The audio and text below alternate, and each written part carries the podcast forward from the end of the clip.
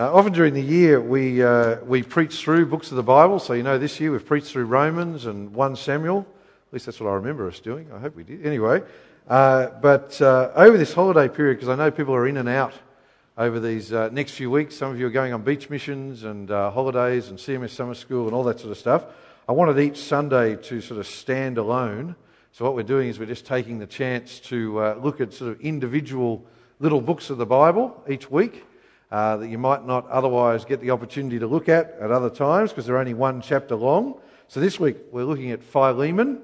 Uh, this little letter of Paul's only 25 verses long. If you want to read ahead for next week, next week we're going to look at 2 John.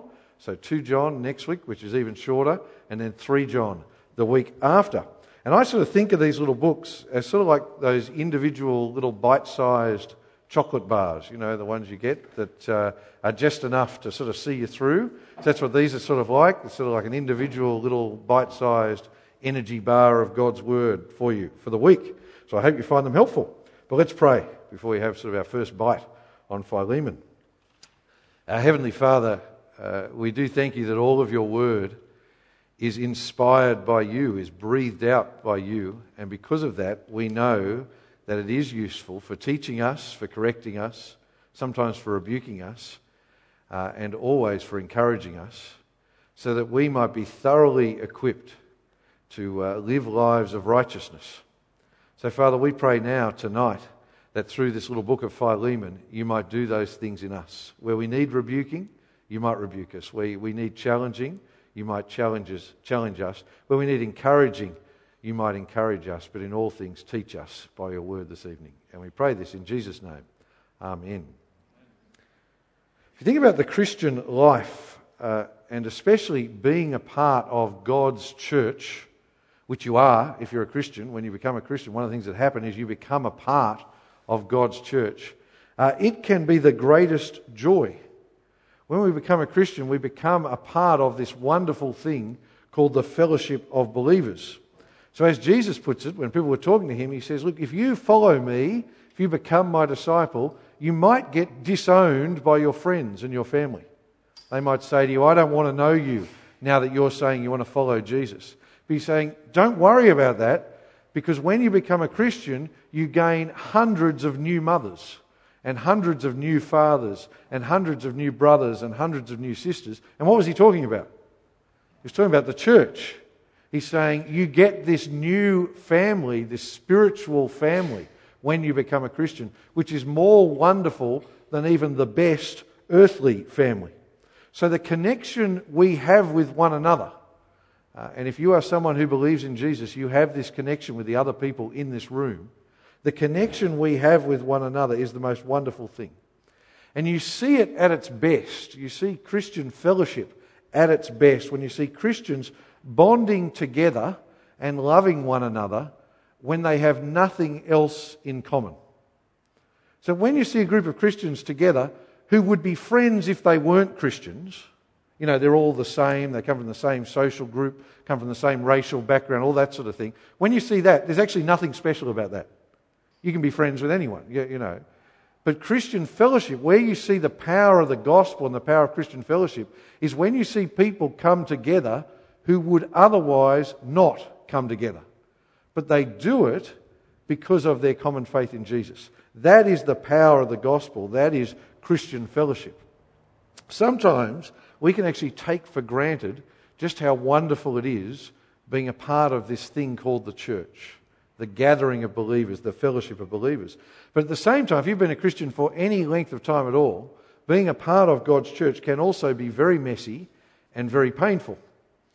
Uh, if you, like me, have just spent Christmas with your family and with extended families, and for me, in laws as well, oh, this is being recorded, I better be careful. But anyway, uh, spending time with family is a great joy, but it's also painful, isn't it? Because brothers and sisters know how to hurt one another better than anyone else. And when you're with family, sort of all the guards are down and all the pretenses are off, and we say what we really think, and so we hurt one another. And that is the thing with the Christian family as well. We're all still sinners. So we're brothers and sisters in Christ, but we're sinners as well. And sometimes in our immaturity and in our sinfulness, we let the things that divide us, the things that hurt us, we let those things outweigh the gospel that unites us. There is nothing sadder than when Christians withdraw from fellowship with other believers, with other Christians. But strangely, it's actually when those hurts occur, it's when those divisions occur, that you actually get to see the power of the gospel most profoundly. When people have the courage and the grace to rebuke one another and repent and forgive one another because of their common faith in Jesus, when fellowship is restored despite the messiness, despite the sin, that is when you see the power of the gospel at work and the power of Christian fellowship. And that's why I love this little book. Open up Philemon now, page 1098. I don't think anyone knows Philemon well enough to not have their Bible open. It's not a book you read every day. So get a Bible. Kevin's got some at the back if you need to grab one. So put up your hand if you need it. Turn to page 1098. But why I love this little book is because it is so real and so personal. You see, Philemon is actually one of the few personal letters in the New Testament. Most of the letters were written to churches, or they were written to a leader of a church to share with the whole church. This one is written to an individual. And what it does is it gives us a real insight into the messiness, but also the joy of Christian fellowship. So let's look at it. You'll see on your outline there, I've got three headings. So the first is the introductions, which is verses 1 to 3, and that lets us know who this is about and all that sort of thing. We often skip the introduction, but don't skip the introduction here, it's quite important. And the first thing you see there, look at verse 1, is that Paul is writing this letter as a prisoner of Christ Jesus. He doesn't mean Christ Jesus has him locked up, doesn't mean that.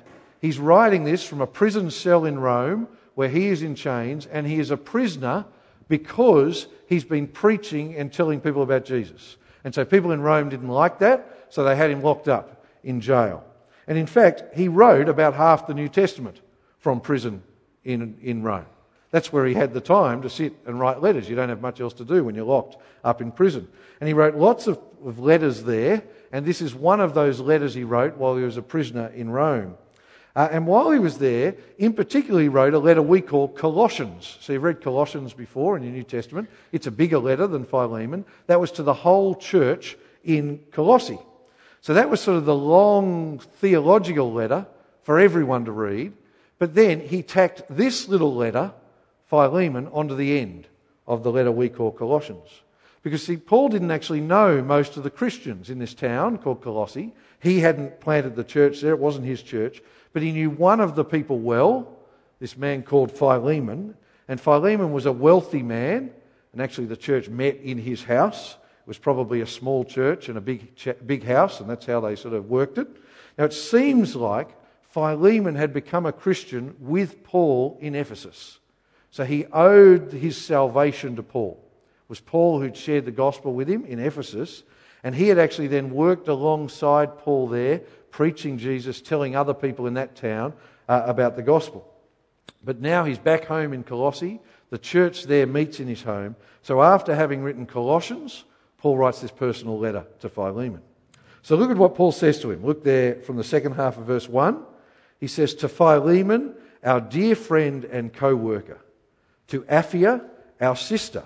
That's probably Philemon's wife. Uh, and then to Archippus, our fellow soldier, that's probably his son, and to the church that meets in your home. I just want to say there, just look at what he says there about Philemon. He calls him a dear friend and co worker, or Archippus, a fellow soldier.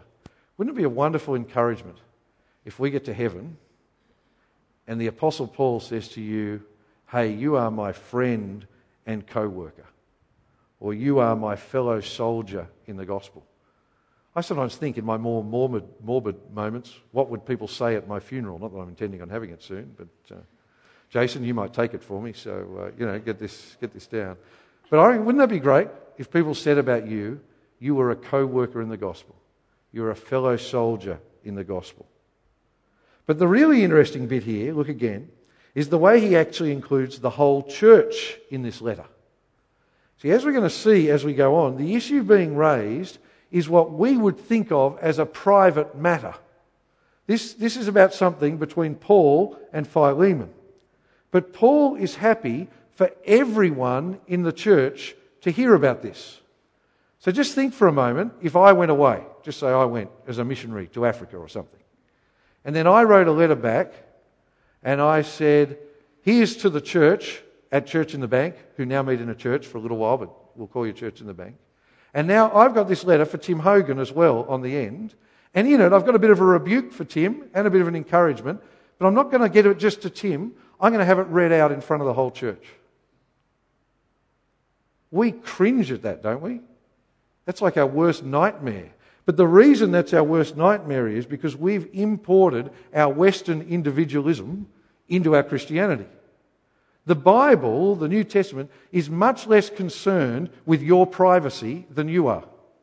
And it's much less concerned with my privacy than I am. So Paul says, I have a word of encouragement for someone. I want other people to hear it. We sort of think that's okay. I don't mind people hearing my words of encouragement. But then he says, I've got a word of challenge for someone. I want the whole church to hear it. And that's when we cringe. We say, no, no, no, wouldn't it be better if you just rang me up privately and we had a meeting during the week and it was just between you and I? But Paul says no. And that's because we don't have a high enough view of what it means to be a part of a church, to be a part of a fellowship of believers. We are meant to share our burdens with one another. We're meant to share our joys with one another. We're meant to share our challenges with one another. Our whole lives are meant to be entangled with one another. See, we have this idea that sort of 90% of my life is private and I'll share a bit with my Christian brothers. I think the Apostle Paul would sort of turn that on its head. And he would say, No, you share everything with your Christian brothers. There might be a couple of things you should keep private, but the majority of things you should be sharing with your brothers and sisters in Christ. But as I say, now, in the hearing of the whole church, Paul switches to talking specifically to this man Philemon. So look at the second heading there. That's Paul's prayer for Philemon in verses 4 to 7. And you notice the first thing he does is he shares what he prays for him. Uh, and it's just one of the most wonderful prayers for someone. So look with me. Uh, firstly, he gives thanks for Philemon from verse 4. I always thank my God when I mention you in my prayers because I hear of your love and faith toward the Lord Jesus and for all the saints. Those are the marks that someone is a Christian. Those are the things that we should look for in ourselves and in other people and give thanks to God for them. Love for the Lord Jesus and faith in the Lord Jesus, and then love for the saints and faithfulness towards the saints. When it says the saints, by the way, that's not special people on stained glass windows. The saints is any Christian. Any person who believes in Jesus is a saint, is sanctified by God. And that is the mark of a Christian. And that's what he gives thanks to God for. And what does that look like? You see it there in verse 7. Look at verse 7. For I have great joy and encouragement from your love, because the hearts of the saints have been refreshed through you, brother. See there in verse 7, that is what I long to say for every person in this church. That every one of you, in your love for Jesus and for one another, and in your faith in Jesus and faithfulness towards one another, would refresh the hearts of other people in our church family. That is my prayer for you. Just for a moment, maybe jot it down on your outline if you have a pen the end of this year, 2014, this is the closest we'll get to a New Year's Eve service. Who do you want to thank God for who has refreshed your heart by their love and faithfulness this year? Just think for a moment. Who do you want to give thanks to God for who has refreshed your heart? Who have you seen encouraging and refreshing the hearts of others? Just take a moment to think about it and then give thanks for them. And here's another idea maybe after church tonight, if there's someone here, go and thank them in front of other people. So, not quietly, not while they're trying to go out to the bathroom and you know, that sort of thing. In here, in front of other people, say, Byron. Byron, you have been encouragement to me at times, so I can say this in, in good heart. Thank you for the way you've encouraged me this year. And say it in front of them. And what will happen is Byron will then go a bit red, like he just has there. and, but actually, how encouraging is that for everyone else to hear that person has been an encouragement. That person has refreshed my heart in the gospel. But in addition to his thanks for Philemon, he prays something for him. It's there in verse 6. Look at it. He says, I pray that your participation in the faith may become effective through knowing every good thing that is in us for the glory of Christ. This is actually a really difficult verse to translate. So if you've got a different translation, you've got the NIV or the ESV there, it'll look a bit different and so forth. But I think the gist of it is clear.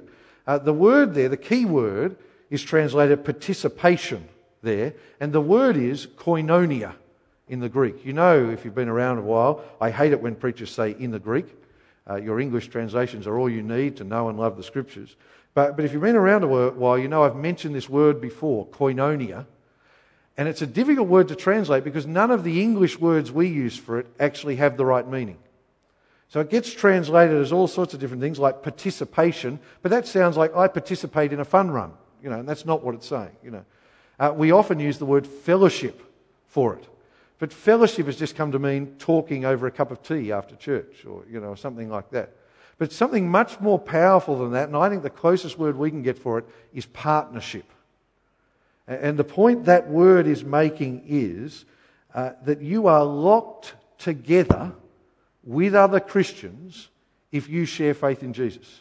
Your lives are entangled with other Christians if you share a common faith in Jesus. So here he's saying, I pray that as you grow in your knowledge of the glory of Christ, your fellowship in the faith. Is that me making that noise?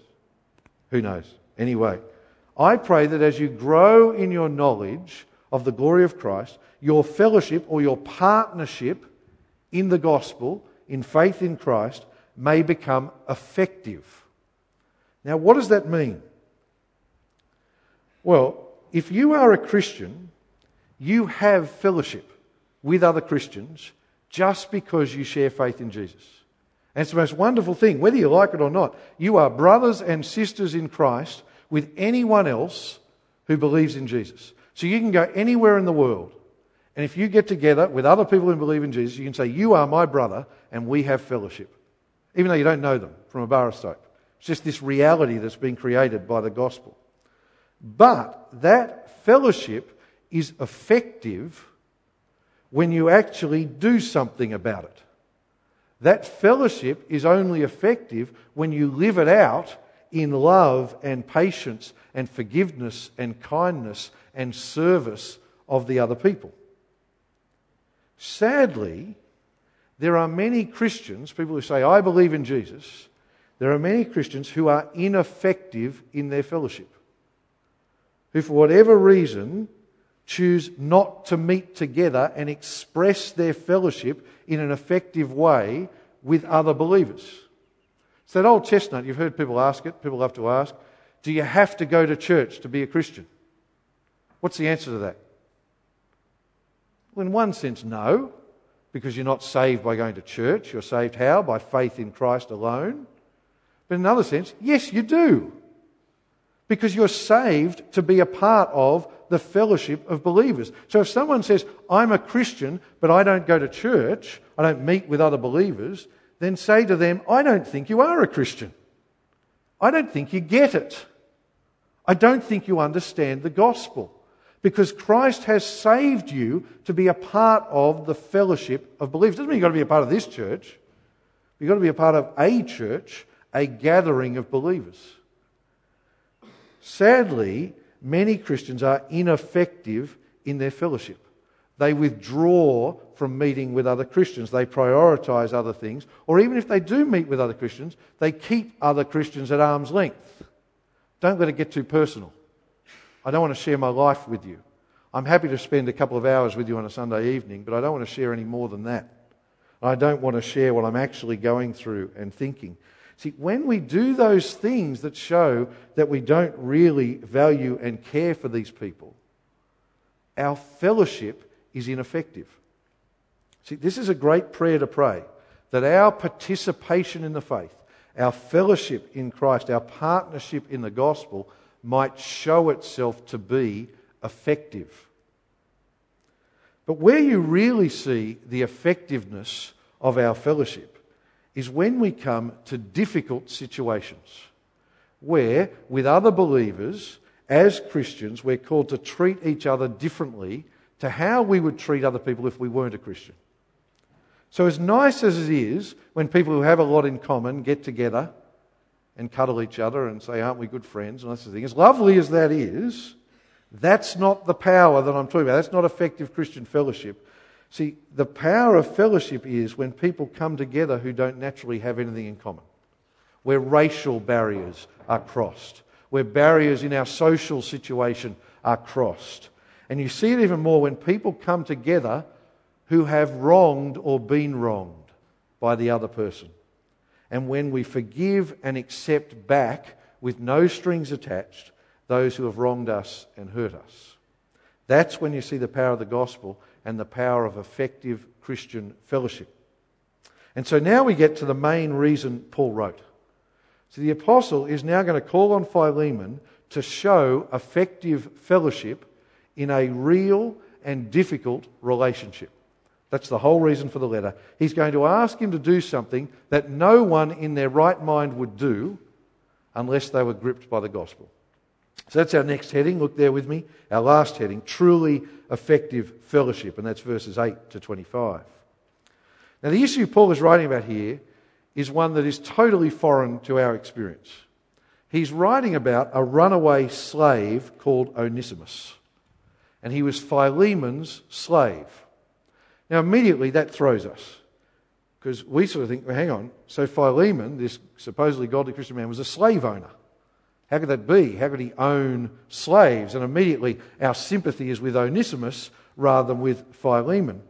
Uh, but you have to understand this slavery was just a part and parcel of the ancient world.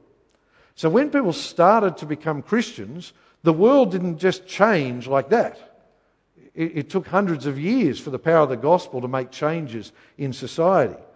Uh, and when they became Christians, there were some who were slave owners and some who were slaves. And where you saw the power of the gospel at work was when they then went to church together as equals. So the slave owner and the slave met and sat next to each other in one of these seats. And the slave, who had to do whatever the slave owner said during the week, asked the slave owner to love him and care for him. And that's when you saw the power of the gospel at work. But some people say, I, get that, but how can someone be a Christian and have slaves? Surely, if you became a Christian, you should just get rid of your slaves. As simple as that. It's not as easy as that. At that time, in many of these places like Colossae, 80% of the people were slaves. That was the way the society worked. So, if all the Christian slave owners just freed their slaves, what would have happened to those slaves? They would have starved. There were no jobs for them because the whole society was built on this system. Uh, it took hundreds of years to change this. So the call of the New Testament wasn't, okay, let's abolish slavery, though that came later from Christians. The call of the New Testament was slave owners, if you own slaves, love them. Don't treat them with disrespect like non Christian slave owners do. You care for them. You provide for their needs. You care for their children. You be fair to them. You don't abuse them. You don't take advantage of them. And if the opportunity comes up, potentially you free them for nothing. That was the call on a Christian slave owner. And the call on a slave, a Christian slave, was don't be lazy. Don't look for the easy way out. Work hard. Love your master. Work for him as if you're working for the Lord. And if the opportunity is offered, accept the gift of freedom. And it's interesting. The call the New Testament made on Christian slave owners wasn't, let's go and change society through radical political action. That wasn't what it did. It was change society through your radical personal Christian living.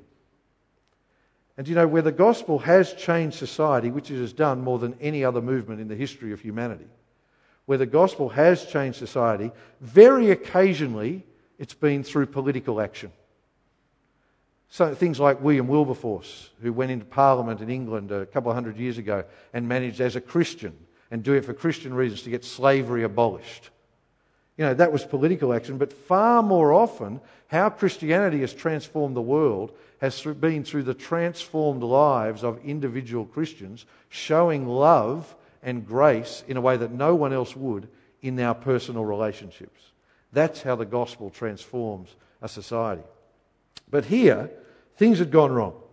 Onesimus, the slave, he hadn't yet become a Christian.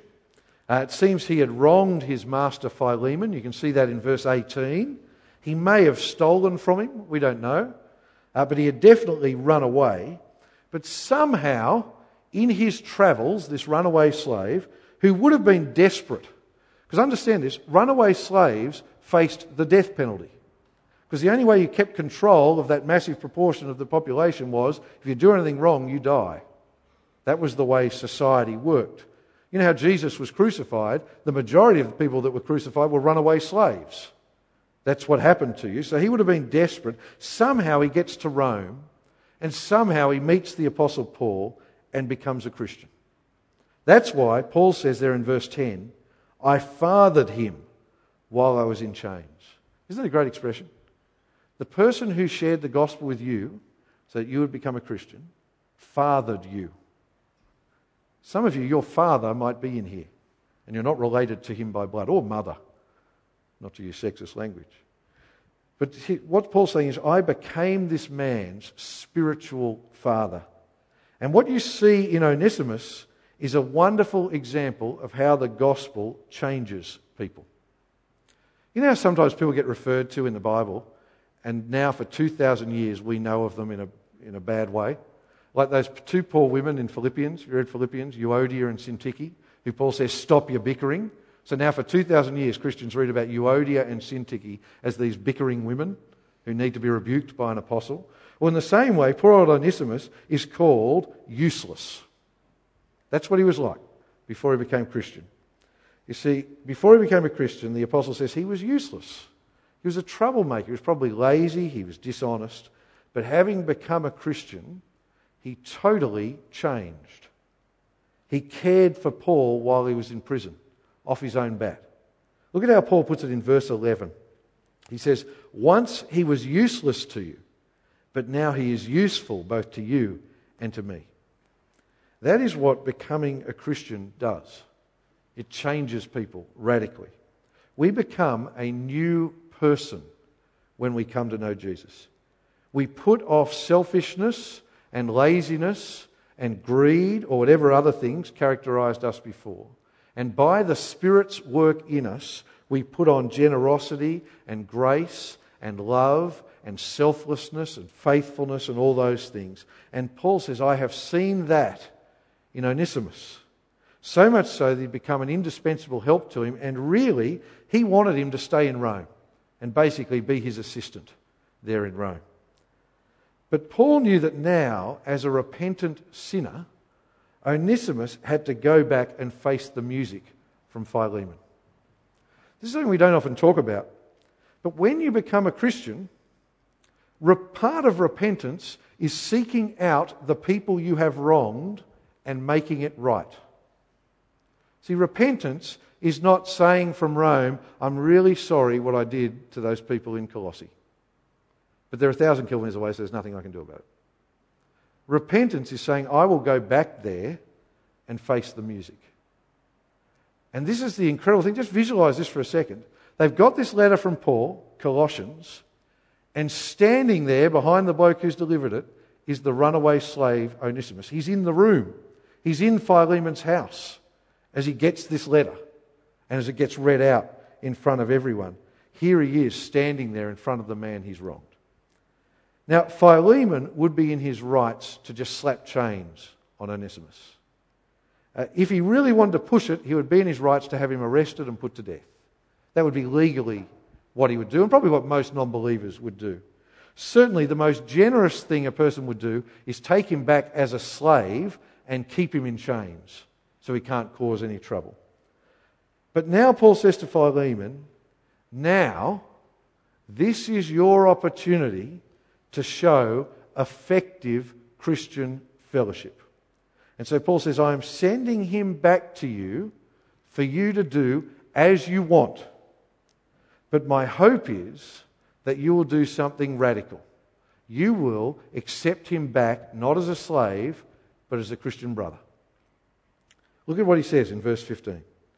He says, For perhaps this is why he was separated from you for a brief time, so that you might get him back permanently, no longer as a slave, but more than a slave, as a dearly loved brother. He is especially so to me, but even more to you, both in the flesh and in the Lord. Do you understand just how radical this was, what he was calling on him to do? But that is what people gripped by the gospel do. They do radical things. That is what people who understand the power of effective Christian fellowship do. They give up their rights. This was going to cost Philemon a lot of money. It was going to cost him a lot of shame to do this. People are going to think he's a soft slave owner. You see, he's saying, I am not going to demand restitution. I'm not going to demand he even pays me back. But that is what Christians do. We love and we welcome the person who has wronged us. That is the sort of radical, effective fellowship in the faith that I praise God for when I see it in our church, and that I long to see more of in every individual in our church. But There's one more thing to notice here. Paul could have commanded Philemon to do what he wanted. He's the Apostle Paul. He could have said, Philemon, I command you to take this man back, not as a slave, but as a brother. And really, Paul really wanted him to send Onesimus back to Rome with a bag full of money to support him. Like all missionaries, that's what he was asking for. You see, that's what Paul really wanted. And he, he could have commanded him. He's the Apostle Paul. He has the right to. He's commissioned by Jesus himself. He is the authority of God, but he doesn't command him. Look at verse 8. He says, For this reason, Although I have great boldness in Christ to command you to do what is right, I appeal to you instead on the basis of love. I'll look down at verse 13. I wanted to keep him with me so that in my imprisonment for the gospel he might serve me in your place, but I didn't want to do anything without your consent, so that your good deed might not be out of obligation, but of your own free will. Can I be uh, really honest with you at this point? As your pastor in the Lord. And hey, it's right near New Year's Eve, so, you know, it's a time for real honesty. Not that I'm ever actually dishonest. Anyway, but you know what I mean. There are times with individuals here where I just want to command you. I want to say, stop being an idiot. Stop doing this foolish thing you are doing. Start prioritizing Christian fellowship. Get it right. There are times when I want to command you, or I just want to sort of ring you up on a Monday morning and say, What's going on? Stop being a fool. Are you a Christian? Do you get it? But you see, if you changed because I'd bullied you into it, that's not effective change. It's not real change. What the Apostle Paul wants is radical, effective fellowship that is motivated by love, not obligation. Love for Christ, our Saviour and our Lord, but also love for Paul himself, who had fed him from the gospel, who'd fathered these men, and love for a Christian brother who didn't deserve it. See, and that's the thing. I don't want you, God doesn't want you, more importantly.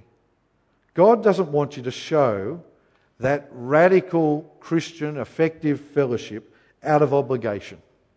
God doesn't want you to show it because I command you and you feel bad for letting me down. As tempting as it is for me to command you sometimes.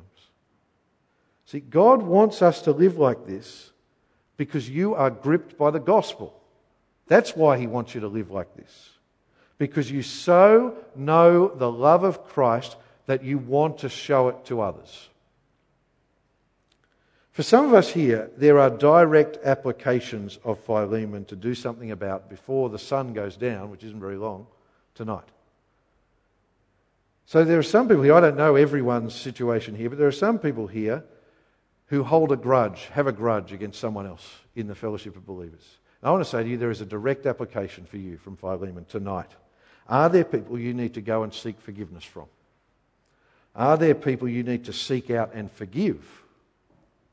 Are there people you need to sort of show that effective Christian fellowship to? That's a direct application. If you're in that situation and you know there's a person here as part of Church in the Bank or a Christian brother or sister who you avoid, who, who, who you don't talk to because you feel they've hurt you or something like that, you should seek them out and do something about it. But I want to say for all of us, there is another simple application, and it's my prayer for every one of us here.